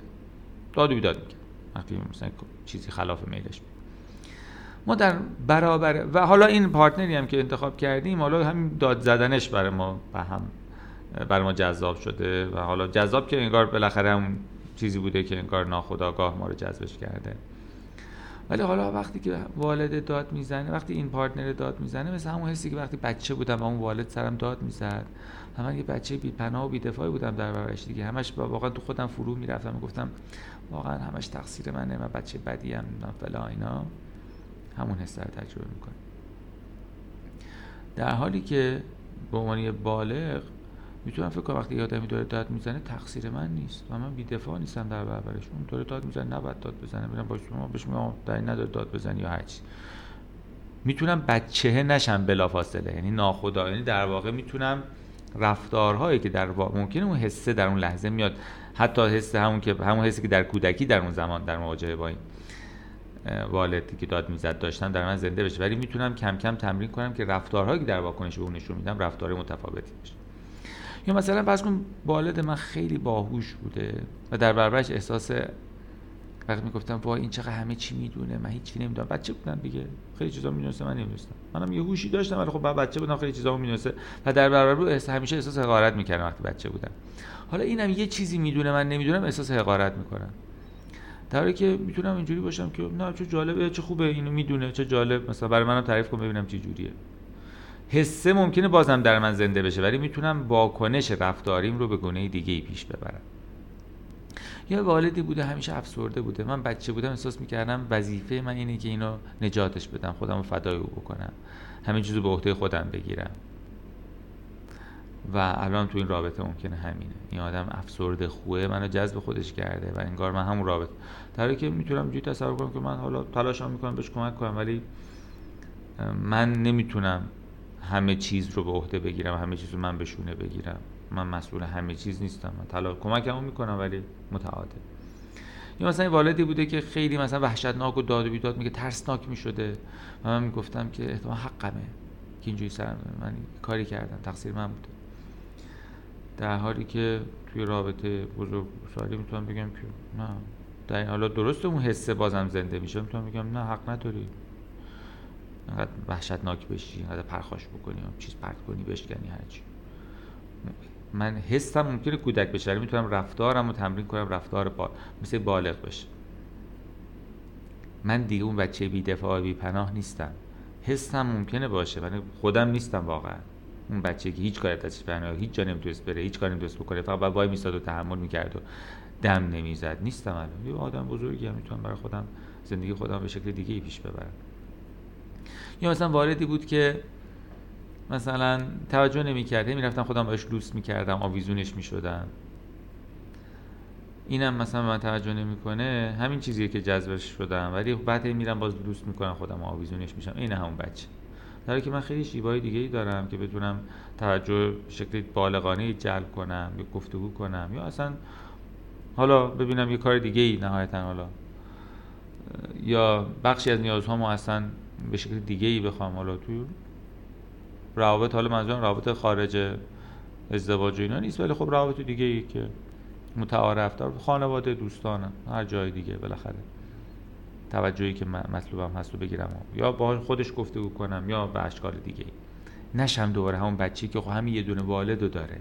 و این به من توجه نکنه من جای دیگه نمی‌تونم برم از کسی که نمی‌تونم توجه بگیرم. و کلا گیر اینم. و خب احساس کنم تو رابطه هم همینه. همین یه دونه آدم هست. و اگه به من توجه نکنه من چیکار کنم؟ بدبخت میشم. این آدم با من بد رفتار کنه من جایی نمی‌تونم برم کاری نمی‌تونم بکنم. یا امثال این چیز درست همون حسه در من زنده میشه ولی واقعا اون تجربه عینا تکرار نمیشه در اون لحظه. یه چیزی شبیه اونه. حس مشابه اون داره در من ایجاد می‌کنه ولی این اون نیست. اینو اگه بفهمم می‌تونم شروع کنم تمرین کردن به گونه دیگه ای واکنششون دادن به گونه بالغانه تری واکنششون دادن در روابط. و نهایتا اون ریکویل داینامیک یا در واقع اون از اون بره بام. یعنی من میرم سراغ آدمایی که هیچ شباهتی به واردم نداشته باشن. مثلا اگه وارد من خیلی والده مثلا خیلی هوش زیادی داشته در قبالش حالا منم سرزنش رو تحقیر می‌کرده میرم سراغ یه آدمی که کلا گفتیم کلا داغون عقب مونده ذهنی یا مثلا یه آدمی بوده که خیلی والد منظم و دقیق و اینا و بعد مثلا به منم گیر می‌داد و خیلی وسواسگونه پیش می‌رفت من میرم دور آدمی که کلا تعطیل بی‌نظم ول. یه والدی بوده که مثلا خیلی مثلا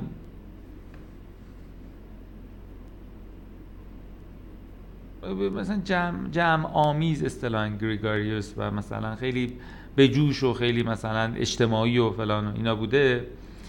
من میرم اتفاقا یه آدم پیدا می‌کنم مثلا خجالتی اصلا حرف نمی‌زنه حرفاش می‌زنه جواب نمیده یه گوش سرخ و سفید میشه و اینا. دنبال این میره چون والدم هی مثلا تو جمع گفته تو هم بیا فلان من به زور میکشیدم می‌رفتم خوشم هم نمیامد اذیت می‌شدم. میرم یه آدم میگم که اصلا هیچ شباهتی به اون نداشته باشه. یا مثلا والد مثلا والد من خیلی مثلا پولدار بوده خیلی ثروتمند بوده ولی خب مثلا یه جنبه منفی داشته مثلا همش غرق کارش بوده یا هرچی میرم یه آدمی که هیچ مفلس تو جو. یه آدم مثلا والدی بوده که خیلی مثلا مستحکم و قاطع و از طرف خب دیک دیکتاتوروار و مثلا مستبد. میرم یه آدم پسیوی که اصلا هیچ نظری از خودش نداره اونجوری. 180 درجه مقابل. پیدا می‌کنه. نکته اینجاست که اون والد ویژگی که اون والده داشته همش بد نبوده. یه ویژگی دیگه هم قاطیش داشته که اون بدش کرده. ولی من دیگه کلا همه چی رو میرم از اون برای بام میفتم ولی نکته اینجاست که خیلی وقتا چون با ژن اون والد در منم هست دیگه من نمی‌تونم چه آدمی رو تحمل کنم. من نمی‌تونم یه آدم خنگ یا آدم بی‌نظم یا آدم نمی‌دونم خیلی مثلا زیادی خجالتی و مثلا غیر اجتماعی یا آدمی که نمی‌دونم خیلی پسیو باشه یا به لحاظ مالی خیلی ضعیف باشه نمی‌تونم همچه آدمی رو تحمل کنم. و نه تنها اون و دوما از اون والدم آموختم که با این ویژگی اخلاقی چطور برنده و قاطع و گزنده و تخریب کننده و له کننده و با خاک یکسان کننده مواجه بشم یعنی وقتی طرف مثلا یه کمی یه چیزی رو مثلا از کنم والد خیلی باهوشی داشتن رفتم سراغ یه آدمی که خیلی حالا شارپ نیست دیگه. ولی یه چیزی رو یه جایی حالا اولش همین عاشق همینش شدم در ابتدا به خاطر اون 180 درجه اون بر ولی بعدا یه چیزی رو نمی‌فهمه. همونجور که والدم سر من داد می‌زد گفت خاک بر سر خنگ احمقت کنن من میشم همون والده تو رابطه چون میگم سرش داد خاک بر سر خنگ احمقت کنن. یا مثلا فرض کن که یا آدم مثلا والد خیلی زیادی منظمی که من اذیت می‌کرده این ویژگیش میرم سراغ آدم میرم ریلکسر راحتتر و مثلا بیخیالتر و نامنظم و مثلا اینا. ولی بعد که مثلا میرم تو خونه زندگی می‌بینم مثلا وسایلش این ریخته و اینا همونجوری که والدم سر من سر که خاک بر سر مثلا بی‌نظم فلان اینجا خوکدونیه مگه؟ مثلا فلان تو لجن داری زندگی می‌کنی من میگم سر اون همو حرفا رو زدم. یا مثلا فرض کن یه آدم مثلا یه والد خیلی مثلا چه می‌دونم شق و رق و نمی‌دونم خیلی قاعدمند و خیلی مبادی آداب و اینا ولی خب به منم هیچ چش رفته گیر می‌داده و منم بخاطر رفتم دنبال یه آدمی که کلا از این جهت ها تعطیل باشه و هیچ مسئله اینجوری. بعد شروع می‌کنم بهش گفتن که اه اه چه آدم مثلا بی کلاس ناجوز زایهی هستی تو مثلا. همون چیزایی که والدم به من با چشم راش می‌گفت داره من یا مثلا از طرفی یه آدمی که خیلی مثلا خجالتیه مثلا برخلاف والدم که خیلی اجتماعی بوده ولی از طرفی منم به زور هی میکشونده منم خوشم میاد رفتم تو سراغ از اون برای بام افتادم. بهش میگم تو چقدر خودتو می‌گیری؟ همون چیزایی که باز او به من می‌گفت. یا مثلا چه می‌دونم والد پولدار بوده رفتم سراغ آدمی که به لحاظ مالی اونجوری نباشه عاشق همچی آدمی شدم. بعد بهش میگم تو هیچی هم که نداری هیچی هم نمیشی هیچی هم نیستی. همون حسی که والدم به من می‌داده یا می‌گفته. والد خیلی مثلا چون مقتدر و دیکتاتور. میرم سراغ آدم کلا پسیو. بعد بهش میگم خیلی بی جربوزهی خیلی خیلی بی خیلی فلان. همون حسی که باز هم. همون میشم همون والدم تو رابطه. و خب دیگه اونو از بهترین استادش آموختم. در همون زمان کودکی هم دیگه درش خوب تجربه کسب کردم و این میشه چالش رابطه. و خب چیکار کنیم توی این موارد؟ گفتیم گاهی وقتا اصلا یه ویژگی که نهایتا نمیشه هضمش کرد. و ما اصلا به درد هم نمی‌خوریم. اینجوری نیست که هر رابطی رو باید ادامه داد. فقط ما بخوایم به شما بگیم چی جوری اینو ادامه بدیم. نه. خیلی وقتا مثلا اینجاست که یا از اول همچه آدم اگر حتی عاشق شدی پیش بری. اگر اینو همچی ویژگی رو دیدی که نمی‌تونی هضمش کنی. و یا اینکه حتی جدا بشی اگر که نهایتا نمی‌تونی کنار بیای با همچی ویژگی. ولی در این حال یک در واقع راه حالا اگه تو رابطه که در مجموع رابطه خوبه و ما رابطه در مجموع برای ما ارزشمنده اینه که اون ویژگیه رو از چشم والده سعی نکنیم ببینیم. ببین حالا این آدم اینجوریه. حالا اونم طبیعتا این انعطافایی باید داشته باشه و بالاخره قرار نیست فقط ما تغییر کنیم. ولی اینکه که این ویژگی اون آدم داره اون ویژگی به ذاته نه بده نه خوب. ویژگی اون آدم دیگه. من ببینم خب نهایتا حالا جدا از اینکه والد من همش منو تحقیر می‌کرد و سرکوب می‌کرد سر این ویژگیه آیا واقعا این ویژگی که برای من واقعا ویژگی بدیه و من نمی‌تونم تحمل کنم و هیچ مثلا راه راه نداره. یا نه بالاخره با یه کم و زیادی میشه نهایتا با این مسئله کنار آمد و پیش رفت. و خب اینم اگر که بشه خب طبیعتا دیگه من از اون position والد میام بیرون و بعد میرم توی آدم خب حالا بشین با هم دیگه صحبت کنیم که چیکار می‌تونیم بکنیم. و از این جهت هم فکر کنیم که بالاخره از جهتی هم بالاخره وقتی با همچی آدمی هستیم از آسیب های این که بالاخره می‌تونسته من اون می‌تونست بشه تو این رابطه اون والده و دوباره من همون حس آسیب پذیر کودکی رو تجربه کنم. قدر این جنبرم بدونم. درسته الان مثلا فرض کن که او بی نظم است و من دارم سرش داد می‌زنم که چرا مثلا وسایل این وسطه. ولی چه بسا می‌تونست برعکس باشه و دوباره عین همون حسایی که من در اون رابطه تجربه کردم تو این رابطه عینا دوباره تجربه کنم و این خیلی می‌تونست برای من غیر قابل تحمل باشه. اینم مد نظر قرار بدم که درسته آدم منظمی نیست ولی حداقل آدم نیست که دستشو به کمر بزنه و من سرزنش کنه به خاطر اینکه وسایل من منظم نیست. و در واقع این رو هم طبقه باید بپذیریم که به حال بعضی از ویژگی هایی در بعضی آدم ممکنیم برای ما تو هم مثلا برای ما خوشایند نباشه دوستشون نداشته باشیم. و خیلی و باید ببینیم که نهایتا همجور گفتم این چیزی هستش که بتونم نهایتا باش کنار بیام. حالا بعد همه این گفتگوها جنبه ها و نکات.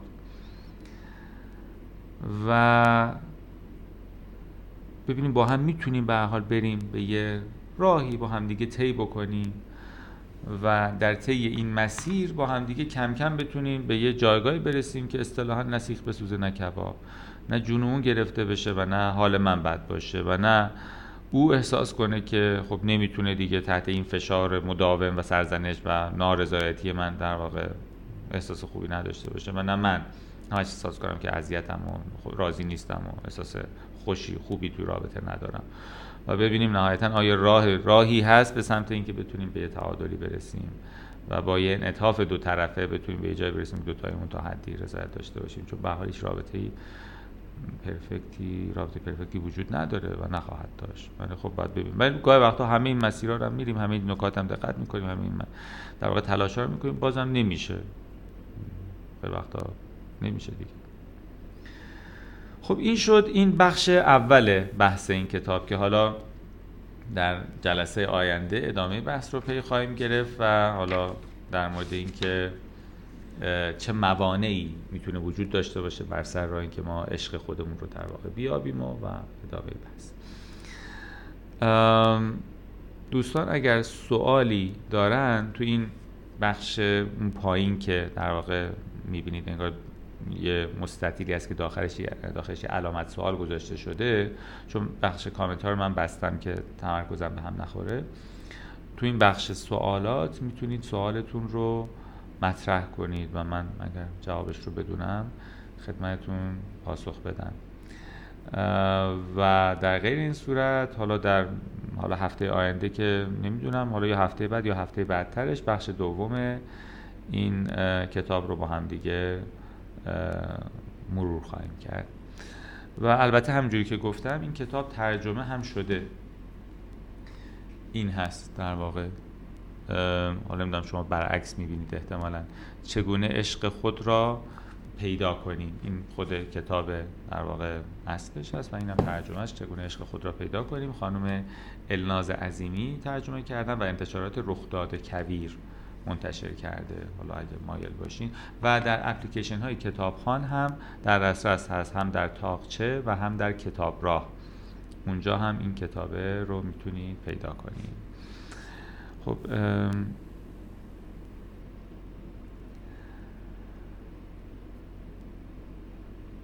میگه فرمودن که با توجه به اینکه این مسائل که از کدوم غریزه داریم جذب میشیم ناخودآگاه هست و نمی‌دونیم از کدوم کاناله چطور بفهمیم از کدوم یکی داریم استفاده می‌کنیم؟ خب خیلی شاید راه مشخصی برای اینکه بفهمیم دقیقا در این لحظه من از کدومش دارم استفاده می‌کنم شاید نباشه ولی می‌تونم تصور کنم که از هر کدوم از این ستا هر, هر سه اینا چه بسا دارم استفاده می‌کنم و دقت کنم به اینکه نهایتا این ویژگی هایی که این آدم متفاوت می‌کنه برای من احتمالا به کدوم یکیش بیشتر می‌خوره؟ انگار هر سه رو در نظر بگیرم. و اون ویژگی که بیشتر از همه من این آدم رو جذب منو جذب این آدم می‌کنه یا برای این آدم با بقیه برای من متفاوت می‌کنه بیشتر به دسته اول نزدیکه یعنی احساس کنم یه چیزی هست که این داره من ندارم. یا مثلا تفاوتیه که ما با هم داریم تو اون جنبه است. یا یه جنبه ای که این آدم خیلی خوب منو می‌گیره. یا اینی که این آدم انگار یه کشش مرموز ناخودآگاه که هیچ این دوتا نیست. و چه بسا در واقع یه آشنایی یه ویژگی مشترکیه که با یه آدمی در گذشته زندگی من هستش. اینجوری شاید بشه. و هر ستاشو به نظرم حداقل این ستا رو میشه در نظر گرفت. فرمودن که چطور میشه؟ وارد رابطه شد. و میگن تنها گزینه که بهش فکر می‌کنم تو خیابونه. آها یعنی که چطور آدم پارتنر پیدا کنه. خب خیلی وقتا بله این سوال مهمیه. یعنی خیلی وقتا افراد مثلا می‌بینی دوره مثلا دانشجوییشون یا مثلا تموم شده و مثلا خیلی در دسترس نیست گزینه های متعددی. یعنی من حالا کرونا هم هست دیگه نه جمع های اجتماعی خیلی زیادی اتفاق میفته یا اهلش نیستم یا به فرهنگی حالا اون امکانش برام نیست یا هرچی. یا محیط کار من ممکنه مثلا گزینه‌هایی که وجود دارن که مثلا کار می‌کنم گزینه‌های محدودی هن یا همونا مثلا چون تو رابطه هن یا هر چی یا جذاب نیستن. و خب من از کجا پیدا کنم؟ این سوال خیلی مهمیه. حالا من به عنوان یک روان پزشک روانشناس حالا اینا نمی‌تونم گزینه بدم ولی که بگم این کار بکنم. ولی در واقع این مشکل رو خیلی از جاهای دنیا با این در واقع dating site ها تا حدی تونستن حل کنن که افراد اونجا افرادی که دنبال ارتباطی هستن ویژگی هاشون رو اونجا میرن می‌ذارن و ویژگی افرادی هم که دنبالش هستن اونجا می‌ذارن و بعد خب بعد این match می‌کنه دیگه این سایت و چند تا گزینه پیشنهاد میده و بعد افراد دیگه خودشون می‌بینن که تو این افراد کدوم یکیشون مثلا مناسب تره یا اینکه بالاخره آدم تو جمع ها یا گروه ها یا کلوب ها یا نمی‌دونم هر جاهایی که مورد علاقه وقتی که میره خب طبیعتا مثلا مثلا چون تو گروه کوهنوردی میرم طبیعتا افرادی رو تو اون گروه می‌بینم که خب حداقل یه علاقه مشترکی از این جهت داریم و امثال اینا. هیچ پیشنهاد مشخصی نمی‌تونم بگم. چون ما dating site خیلی معتبر و درست درمونی هم حداقل من نمی‌دونم که داشته باشیم. خود فضای مجازی به طور کل مثلا برید مثلا چون مثلا اینستاگرام یا امثال اینا من خیلی فکر نمی کنم که خیلی فضای مناسبی باشه که آدم بتونه موارد مناسب قابل اعتمادی رو از اون جهت پیدا بکنه. ولی همین به نظرم یه راه حلش که فعلا موجود نیست اینجا در واقع سایت های معتبر در واقع ارتباطیابی هست.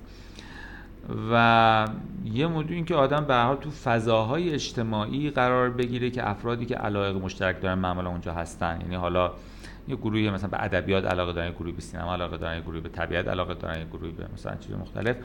با مشارکت در واقع در این گروه ها یه بخشش اینه که به حال خود مشارکت اجتماعیه که حالا سر جای خودش خب یه چیز لازمیه که باید وجود داشته باشه تو زندگی همه ما. یه بخشش اینه که خب اونجا طبیعتا افرادی که علاقه مشترک با مدرن آدم می‌تونه بیشتر پیدا بکنه. اینها چیزایی که به ذهن من می‌رسه. ولی خب به حال درسته این چالش رو می‌فهمم که هست. ولی خب خیابون رو من خیلی توصیه نمی‌کنم. گفتند که اون مسئله دسته سوم که در واقع فامیلیاریتی هستش گفتم به صورت خداگاه ما نمی‌دونیم و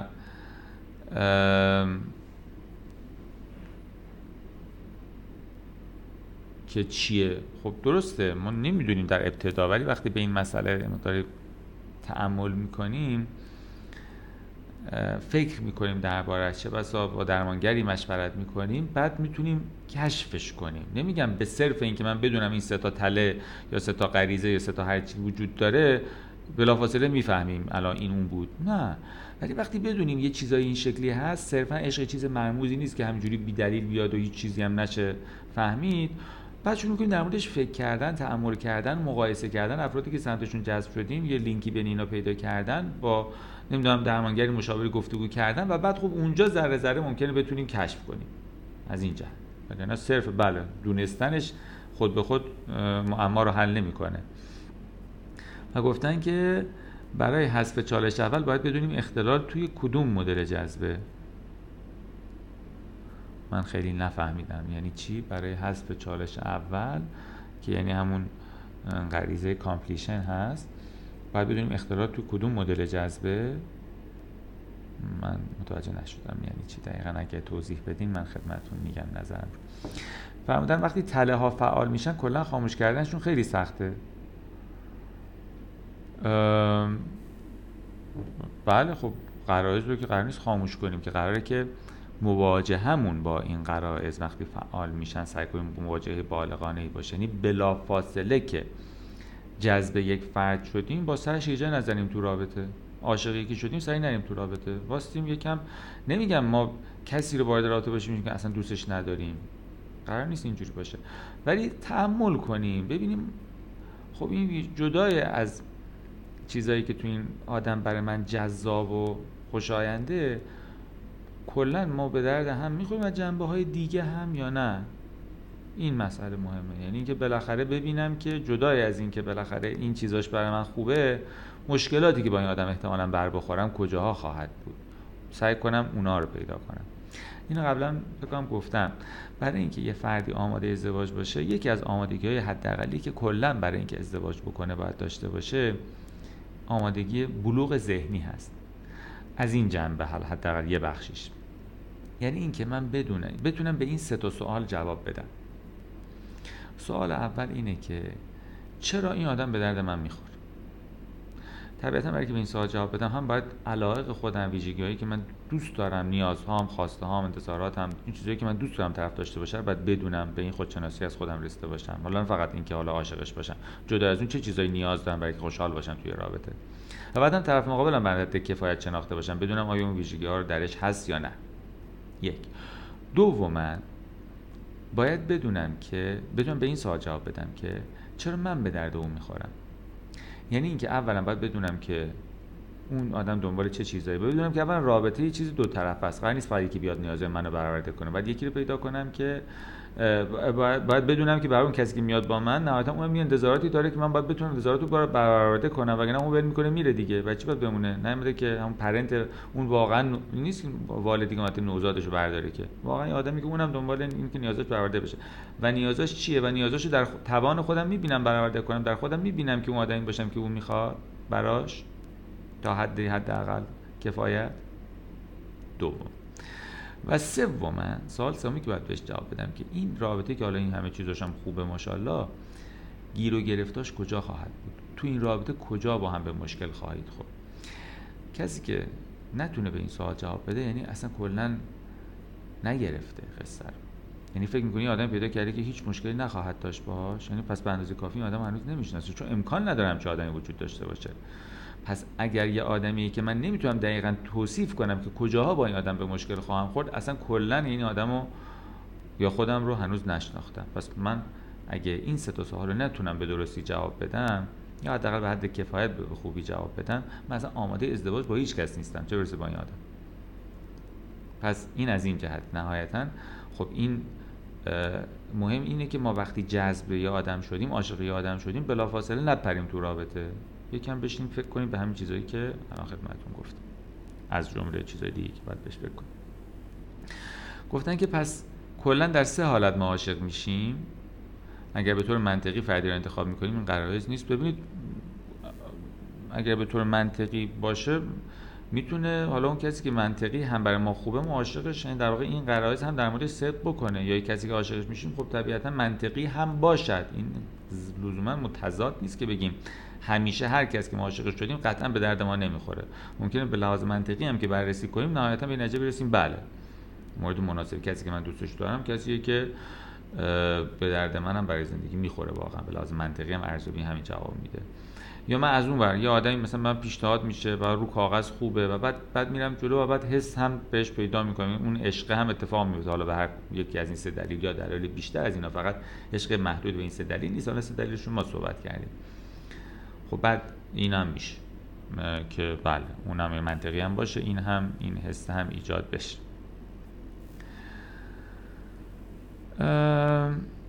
گفتن که من فکر نمی کنم توی رابط بشه از این تکرار اجتناب کرد. من که همیشه جذب بدا میشم.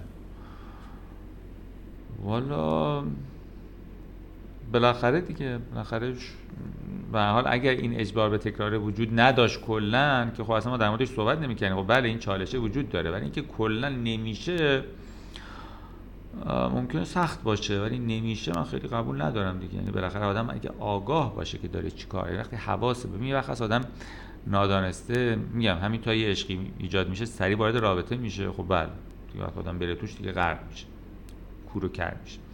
ولی اگر وقتی حسی گرایش ایجاد شد بعد اینو حتی اگه خودش نمی‌تونه تحمل کنه برداره بره با یه کسی شروع کنه گفتگو کردن و اصطلاحا زیر ذره بین گذاشتن و بالا پایین کردن خب شانس اینو داره. این فرصت تعامله شانس اینو به آدم می‌تونه بده که آدم دوباره اگه اشتباه کرده اشتباهش رو تکرار لزوما نکن این امکان پذیر گفتن در رابطه نیاز به توجه هست. چگونه میشه به طرف مقابل گفت که بهتر متوجه بشه نیاز تو رو؟ چگونه که هیچ دیگه باید بهش بگی دیگه بگی که این مثلا من مثلا نیاز دارم توجه دیگه. باید بهش بگم. نمی‌دونم حالا منظورتون که دقیقا چطور میشه گفت. مهم اینه که انتقاد گونه نگیم. بگیم مثلا اینجوری نگیم که تو چرا به من توجه نمی کنی تا یه زمانی که زمان مناسبیه و دقیقا زمانی نیست که همون لحظه احساس بی‌توجهی کردم یه زمانی که حالا شرایط عادی در جریانه می‌تونم حالا البته خب این قضیه خیلی مفصله که نیازامو چطور بگم یه بحث جداگانه ای میطلبه.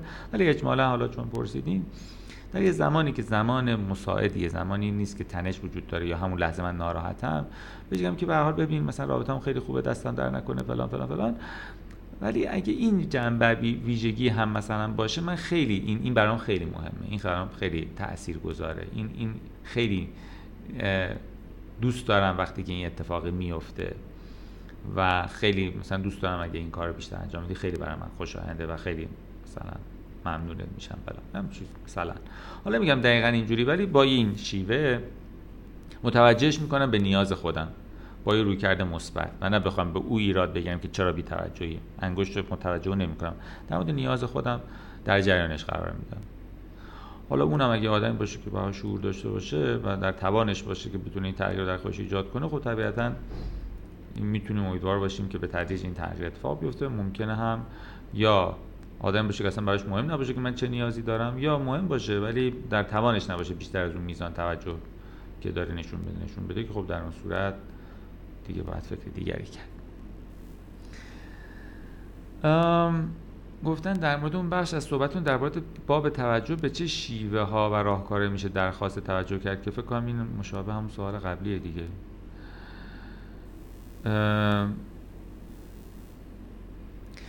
گفتن که کسی که مثلا تو رابطه دنبال بیتوجهی طرف مقابله مشابه برخورد واردش راهکارش مقا... راهکار مقابله با این موضوع چیه که فکر کنم اینم من جواب دادم دیگه اشتباه نکنم. بعد گفتن کسی که توجه از همسرش نمی‌گیره و توجه دیگران هم جایگزین رضایت بخشی نیست برای توجه یک افر اوکی تره فقط احساس گناه می‌گیره با این احساس چیکار کنه؟ خب به حال من هیچ وقت افر رو به عنوان جایگزین این مسئله توصیه نمی کنم دیگه. بله افر خب یه گونه رابطه توجه خاصیه توجه رمانتیک عاشقانه است متفاوته با توجهی که من از پدرم و مادرم و دوستم و همکارم و اینا می‌گیرم. متفاوته. و خب ممکنه وقتی رابطه توجه رمانتیک تو رابطه ندارم طرفم حالا به هر شیوهی هم بیان می‌کنم. چون می‌دونم زوج درمانی اگر مثلا حالا پیشنهاد می‌کنم نمیاد یا میاد نهایتا تغییر نمی‌کنه و نهایتا این گم شده بزرگ زندگی منه و کم بوده و خب یه افر می‌تونه اون جای خالی رو پر بکنه. من توصیه نمی کنم از این راه استفاده کنیم. اگه رابطه واقعا انقدر این جای بزرگ جای خالی بزرگش وجود داره برای من. و من هم در صورت این رابطه اون قدری چیزهای خوبی داره که نمی‌خوام رها کنم. خب ما باید نیازم رو صرف نظر. و اگر نه یه چیز مهم حیاتیه. من اگه این نباشه اصلا خوشحال نیستم تو رابطه. خب از رابطه باید صرف نظر کنم. بالاخره نمیشه هم خدا رو داشت هم خورما دیگه. اگر رابطه اونقدری چیزای خوب نداره که بشه از این مسئله صرف نظر کرد که خب رابطه رو باید رها کرد. اگر رابطه نه واقعا چیزای خوبی داره و این نیازه رو من می‌تونم صرف نظر کنم. خب نیازه رو صرف نظر می‌کنم. قرار نیست من همیشه همه چیز رو داشته باشم. ولی خب البته گفتیم میشه بیان کرد میشه خاص میشه زوج درمانی رفت میشه هزار تا کار دیگه کرد. من میگم فرض کن من بیانم کردم گفتم من به شیوه درستم گفتم یا زوج درمانی رفتیم همه کارم کردیم بازم نشد. در اون موقعیت دیگه آدم یا این ور یا اون ور. اینجوری وسط رفتن رو من توصیه نمی‌کنم. حالا قضاوت نمی‌کنم ولی توصیه هم نمی‌کنم.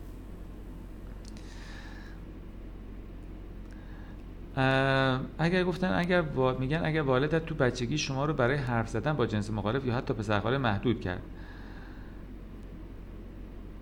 و الان partner کسیه که با جنس مخالف okay و دوست معمولی هم هست. رو چطور manage کنیم؟ دیگه حالا حالا چه والد در بچگی شما رو منع کرد یا نکرد؟ اگه در صورت این گفتگوه یا این رابطه partner شما با جنس مخالف چیزیه که برای شما آزارنده است خب اینو در نهایتا خب من اذیت میشم. حالا ممکنه اون لزوما کار خاصی نمی‌کنه به گمان خودش.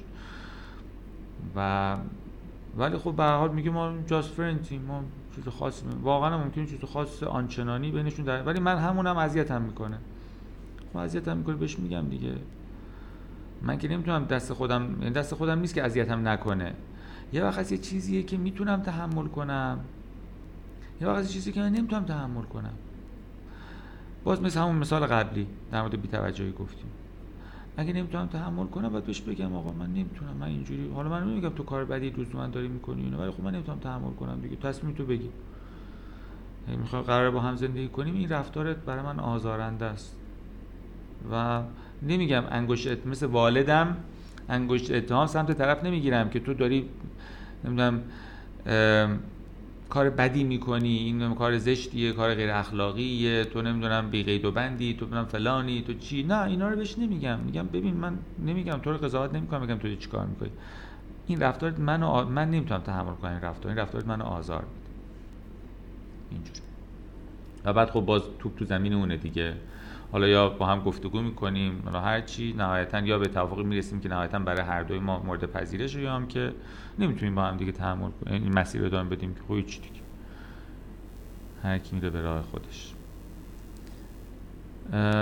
و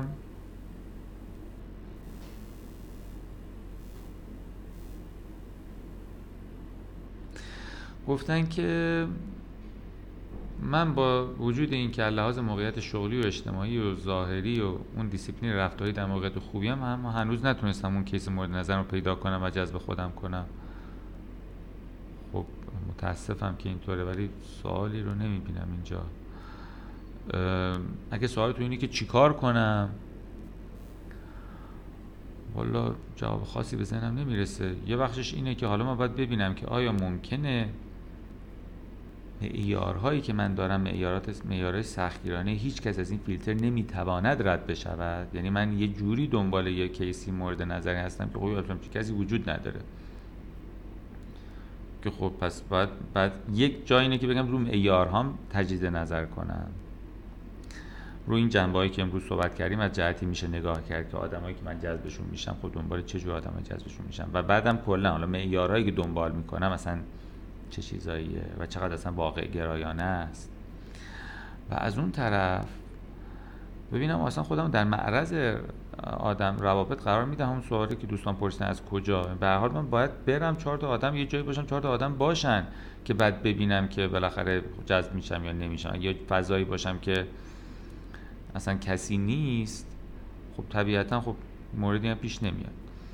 و یا اینی که ممکنه در شیوه رفتار من یه شیوه رفتاری وجود داره که باعث میشه افراد جرات نکنن یا تمایل نشته باشن به من نزدیک بشن. اینم یه چیزیه که آدم باید بررسی کنید در واقع این جنبه ها چیزایی که در دست ما هست دیگه. می‌تونیم روی این جنبه ها فکر کنیم بررسی کنیم تعامل کنیم ببینیم آیا همچین چیزی وجود داره یا نه. خیلی وقتا هم نه. من هر نگاه می‌کنم هیچ چیزی از این جهت نمی‌بینم. یعنی باید بعد دیگه خب دیگه یعنی آدم های زیادی هم در دسترس هستن. منم معیارها آنچنان سختگیرانه واقعا ندارم. رفتارم هم رفتاری نیستش که بخواد مثلا کسی رو دور بکنه دفع بکنه. بازم پیش نمیاد دیگه. حالا نمی‌دونم دیگه. چیز دیگه در این با این ویژگی هایی که خب البته آدم خودش ممکنه قاضی خوبی برای این نباشه که این ویژگی ها رو داره یا نداره. شاید لازم بشه آدم مشورت بگیره با کسی صحبت کنه درمانگری کسی. بالاخره آدم اینا رو توی فضایی یه چشم سومی در واقع اینها رو فیدبک بده به من. ولی با توجه فرض به همین رفتیم. بازم انگار نهایتا هیچ چیزی نمی‌بینم که من بتونم تغییر درش ایجاد کنم. خب در اون صورتی که چیزی به ذهن من نمی‌رسه. یه مقدار بالاخره تو این دنیا تقدیر و شانس و حالا اسمش هر چی بخوای بذاریم وجود داره دیگه. اینجور نیست که همه چی روی حساب قاعده بشه اگر من همه چیز رو درست انجام بدم حتما اون اتفاق برای من میفته نه دنیا اصلا جای فری نیست به این مفهوم و قرار نیست همه چی روی حساب و کتاب و قاعده اتفاق بیفته. خیلی همه اون چیزهایی که باید باشه سر جاشه ولی اتفاق نمیفته این هست. این یه واقعیت این دنیاست دیگه اینجوری سوال دیگه ای من نمی‌بینم در حال حاضر که من جواب آها یه سوال دیگه هم گفتن. اگه دو نفر پیچیده باشن پیچیده باشن با هم بهترن یا آدم پیچیده با یه آدم ساده بهتر میشه رابطه؟ حالا من منظورتون از پیچیده رو متوجه نیستم. نمی‌دونم متوجه نشدم یعنی چی پیچیده و ساده. ولی خب بالاخره دو تا آدمی با هم هستن با هم می‌تونن خوب باشن که معمولا ببینید به طور کل اون چیزی که باعث یکی از اون چیزایی که باعث جذب آدم ها به من میشه تفاوت هاست یعنی همون completion که صحبت شد.